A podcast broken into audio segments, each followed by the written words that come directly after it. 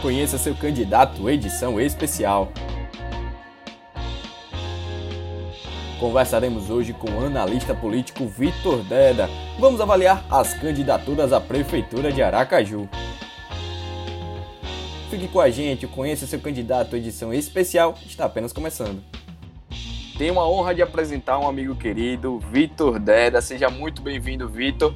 Conta pra gente quem é Vitor Deda na fila do pão. Olá, meus queridos. Olá, meu querido amigo Antônio. É uma satisfação primeiro estar nesse programa seu, que eu venho acompanhando. Ele vem prestando um serviço público nessas eleições muito bacana.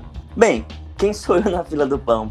Eu sou um jovem de 33 anos, sou bacharel em Direito, colega de Antônio, estudando, estou estudando jornalismo e há um pouco mais de 10 anos vivo esse ambiente político que é a minha verdadeira paixão. Já fui candidato em 2012, que foi uma experiência vasta para mim. Eu separo a paixão da, da, política, porque para mim a análise política é um contexto que você lê diariamente e pode mudar a leitura política, eu digo para todo mundo, ela é encantadora. Então eu sou um humilde analista político.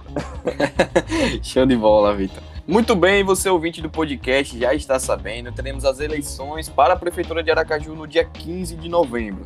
Você ouviu aqui um breve perfil dos 11 candidatos, mas neste podcast vamos focar nos quatro mais bem colocados da última pesquisa divulgada pela TV Sergipe na quinta-feira, dia 22 de outubro.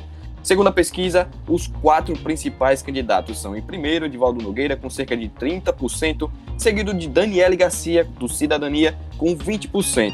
Rodrigo Valadares, do PTB, chega a uns 10%, e Márcio Macedo, do PT, ele circunda ali os 6% das intenções de voto. E agora, vamos avaliar com o Vitor Deda essas quatro chapas que lideram a corrida eleitoral na capital sergipana.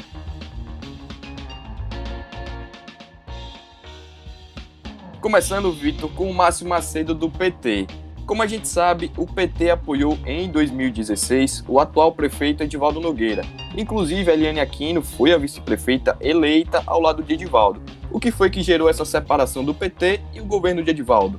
Antônio, já para começar a explicar aos nossos ouvintes, é o seguinte: o PT tinha um, uma aliança já bem a longo tempo com Edivaldo, Belivaldo e Jackson Barreto, que desde antes da, do, de, de Marcelo Dado falecer já vinha essa, essa coligação grande. O que aconteceu com esse rompimento do PT, porque até o Edivaldo continua com Jackson e continua com o Belivaldo. O PT veio com sua forma crescente nas outras candidaturas onde ele era vice, só que fizeram, na minha humilde opinião, de analista político, uhum. é uma análise errada do contexto para poder romper e lançar Márcio para prefeito. Eu sempre digo, em uma leitura política, 30% você tem que pegar os números da sua urna. No caso, Márcio Macedo foi o deputado federal segundo mais votado aqui em Aracaju na eleição de 2018. Aqui em Aracaju ele teve 16.238 votos. Provavelmente o PT pegou isso nas urnas, mas a vitória do Fernando Haddad, que foi aqui na capital e no estado, e botou para o partido assim: nós podemos chegar lá, nós podemos. E lógico, tem os bastidores, né, meu amigo Antônio? Tem os bastidores, as questões políticas, as rusgas políticas que existem naturalmente. Isso fez com que o PT quisesse lançar a candidatura do Márcio, que para mim foi precoce. E aí, Vitor, o que é que você avalia dessa decisão mesmo, da chapa majoritária do PT? Como você avalia essa decisão particularmente? Eu avalio como arriscada e errada arriscada e errada, porque é, o PT não pode arriscar nenhuma situação dessa que nós estamos vendo no Brasil. Até o PT, como todo mundo sabe, a disputa aqui também bate com a disputa nacional. É, o bolsonarismo contra o lulismo, né? queira ou não queira, bate nessa disputa. E eu vou até ampliar um pouquinho essa sua pergunta, dizendo que, pelo que eu posso analisar, o PT nacional vai, vai sair enfraquecido dessas eleições. Vai perder muitas capitais. Uma dessas é, aqui em Saracaju. Então eu achei muito errado e precoce essa independência do PT aqui. Show de bola, Vitor. Agora, seguindo para o próximo candidato, temos Rodrigo Valadares, do PTB. Há pouco tempo, ele também estava em um outro agrupamento político, inclusive ocupou cargo público no governo de Eduardo Campos, no Porto de Suape, em Pernambuco, claramente de um espectro político mais ligado às alas progressistas, uma centro-esquerda do país. Quando que o Rodrigo assumiu esse lado mais conservador e de direita dele? Na verdade, Antônio, ele decidiu banhar por esse lado de acordo com a onda que foi tomando o Brasil da, nas últimas eleições do bolsonarismo. Ele, como se tinha batido no, no em 2018 na campanha como oposição e permaneceu, eu acho assim, você quando ganha uma eleição, você não tem que ver a sua oposição, você tem que bater a bandeira que é melhor para o seu povo. E ele já foi com a bandeira da oposição. Ele se viu, inicialmente fez um G8 com alguns, é, Kit Lima, com Jorge Passos, fez um grupo ali, só que não deu muito certo.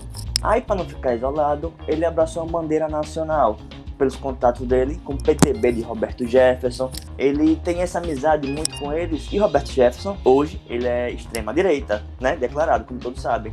E Rodrigo abraçou essa linha nacional e trouxe para aqui para Caju. É uma linha, é, ele está arriscando de forma do marketing e tudo mais, a gente pode ver até nas eleições, mas de fato, é, até eu, eu até citei isso, não sei se você pôde ver, Antônio, eu citei em umas minhas análises, sim, sim. que na última pesquisa, né, na TV Atalá, eu até me surpreendi por ver ele, ele evoluir e deixar o, o candidato do Márcio, Márcio Macedo do PT em terceiro e ampliar a vantagem de Márcio. Eu me surpreendi muito, mas ele está investindo nisso, porque essa campanha, essa, essa campanha para Rodrigo é uma campanha à parte, uhum. Porque eu, pelo menos, não via ele como uma, em 2022 ser favorito para a reeleição. Mas desta campanha, ele vai sair com um corpo diferente. Por isso, é um investimento dele ser extrema, é direita, botar a religião no meio. É uma onda que acontece no Brasil todo, né? E ele está investindo nessa. Você acredita que ele é mesmo o, o candidato do presidente Bolsonaro aqui em Aracaju? Eu não posso afirmar que ele é mesmo, porque eu tenho sim, sim. o Lúcio Flávio, que, que tem bom contato com a ministra, né? São várias, tem o Tarantella, que brigou com a Jorlise, que diz que é bolsonarista. É, como eu não ando muito no meio do bolsonarismo, eu como analista posso dizer assim, são, são vários núcleos, subnúcleos de bolsonaristas. Mas aqui em Aracaju, vou, como ele é deputado estadual, vou além. Aqui em Sergipe, ele é o que mais faz barulho. Entendi. É, realmente faz sentido.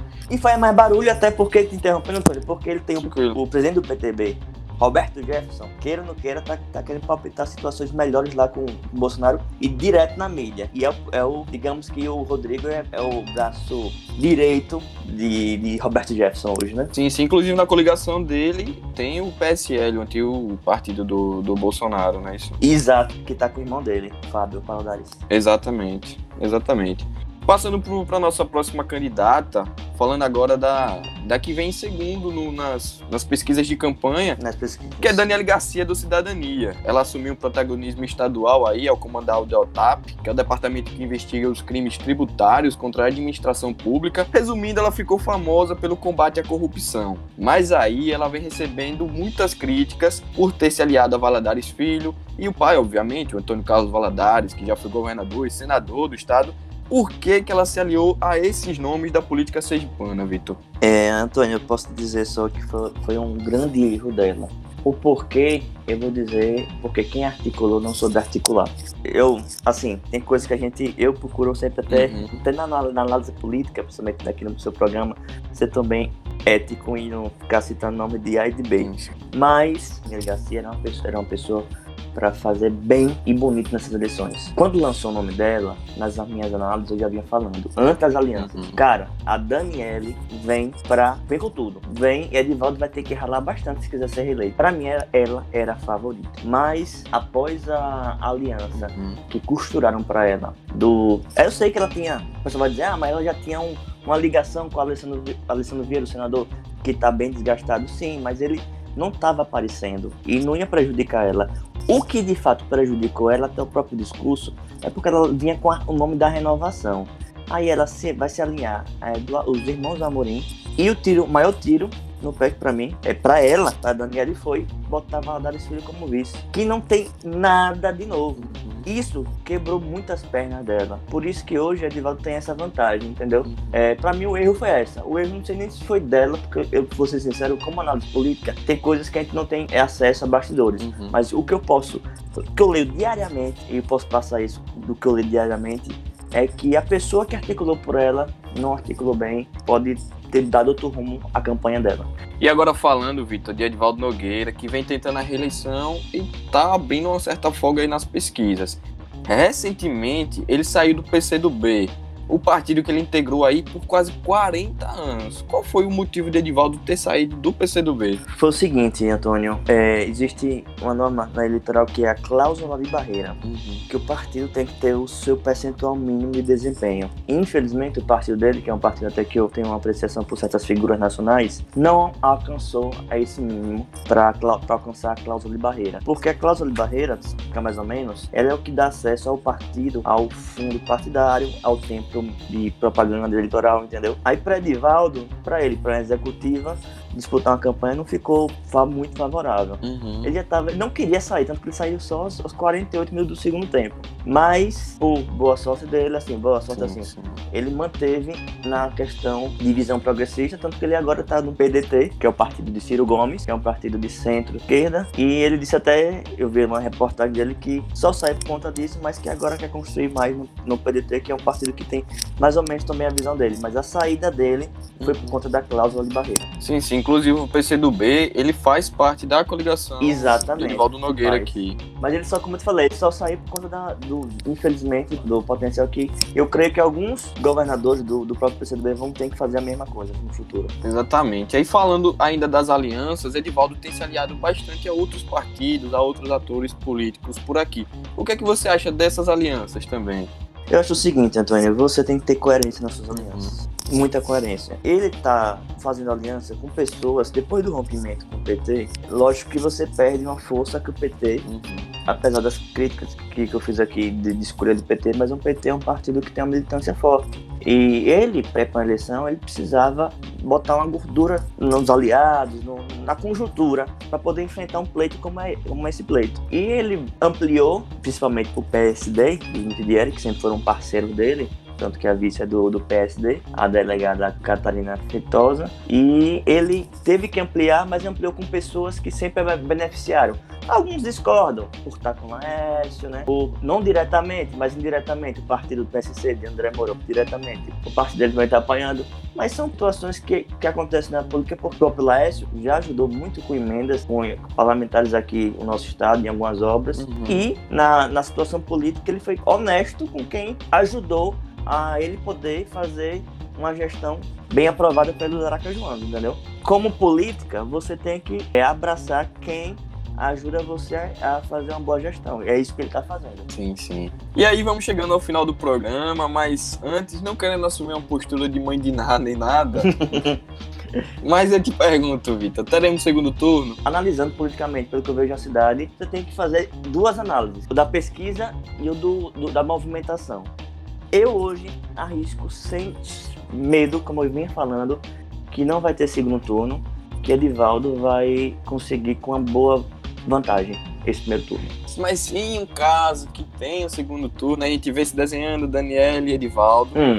Se tiver segundo turno, certo. qual a expectativa pro segundo turno entre esses dois, Daniele e Edivaldo? Ah, eu te digo com toda a sinceridade, como conhece bem a política tudo pode acontecer. Porque lembre que nesse primeiro turno não teve debate. Sim. Que teve sim muita interferência.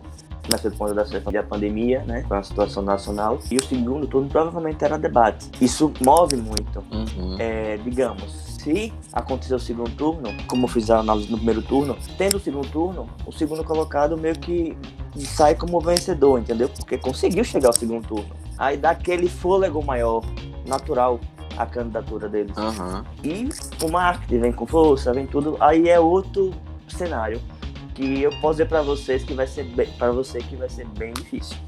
Uhum. Bem difícil. E eu não, não canto essa pedra. Quem vai ganhar no segundo turno, que eu também não sou mãe de nada. Muito bem, Vitor. Esse foi o Conheça Seu Candidato, edição especial. Tivemos hoje a participação dessa figura ilustre, Vitor Deda. Muito obrigado, Vitor, e até uma próxima oportunidade. Muito obrigado, Antônio, por essa oportunidade aqui de debater política, que, que é muito bom essa, esse debate político aqui. Eu queria deixar, antes do, do final, deixar um, um, uma observação muito importante a quem está debatendo política. É hoje estamos aí na eleição nos Estados Unidos e queria destacar o jornalista Tiago Weltz da Rede Globo, que como todo mundo sabe, a eleição nos Estados Unidos é muito complicada. Não é só por voto, tem por delegados. E esse jornalista vem se destacando por levar a clareza à população dos números dessa votação. Eu queria fazer o destaque esse nosso colega, o Tiago Eltz. E para finalizar, muito obrigado e pode contar comigo sempre. Tamo junto, Vitor. Conheça seu candidato, é um programa do ICERGIP. Acesse arroba no seu Instagram e confira esse e outros conteúdos. Esse programa é produção e apresentação e edição de Antônio Cardoso. Eu fico por aqui e até mais.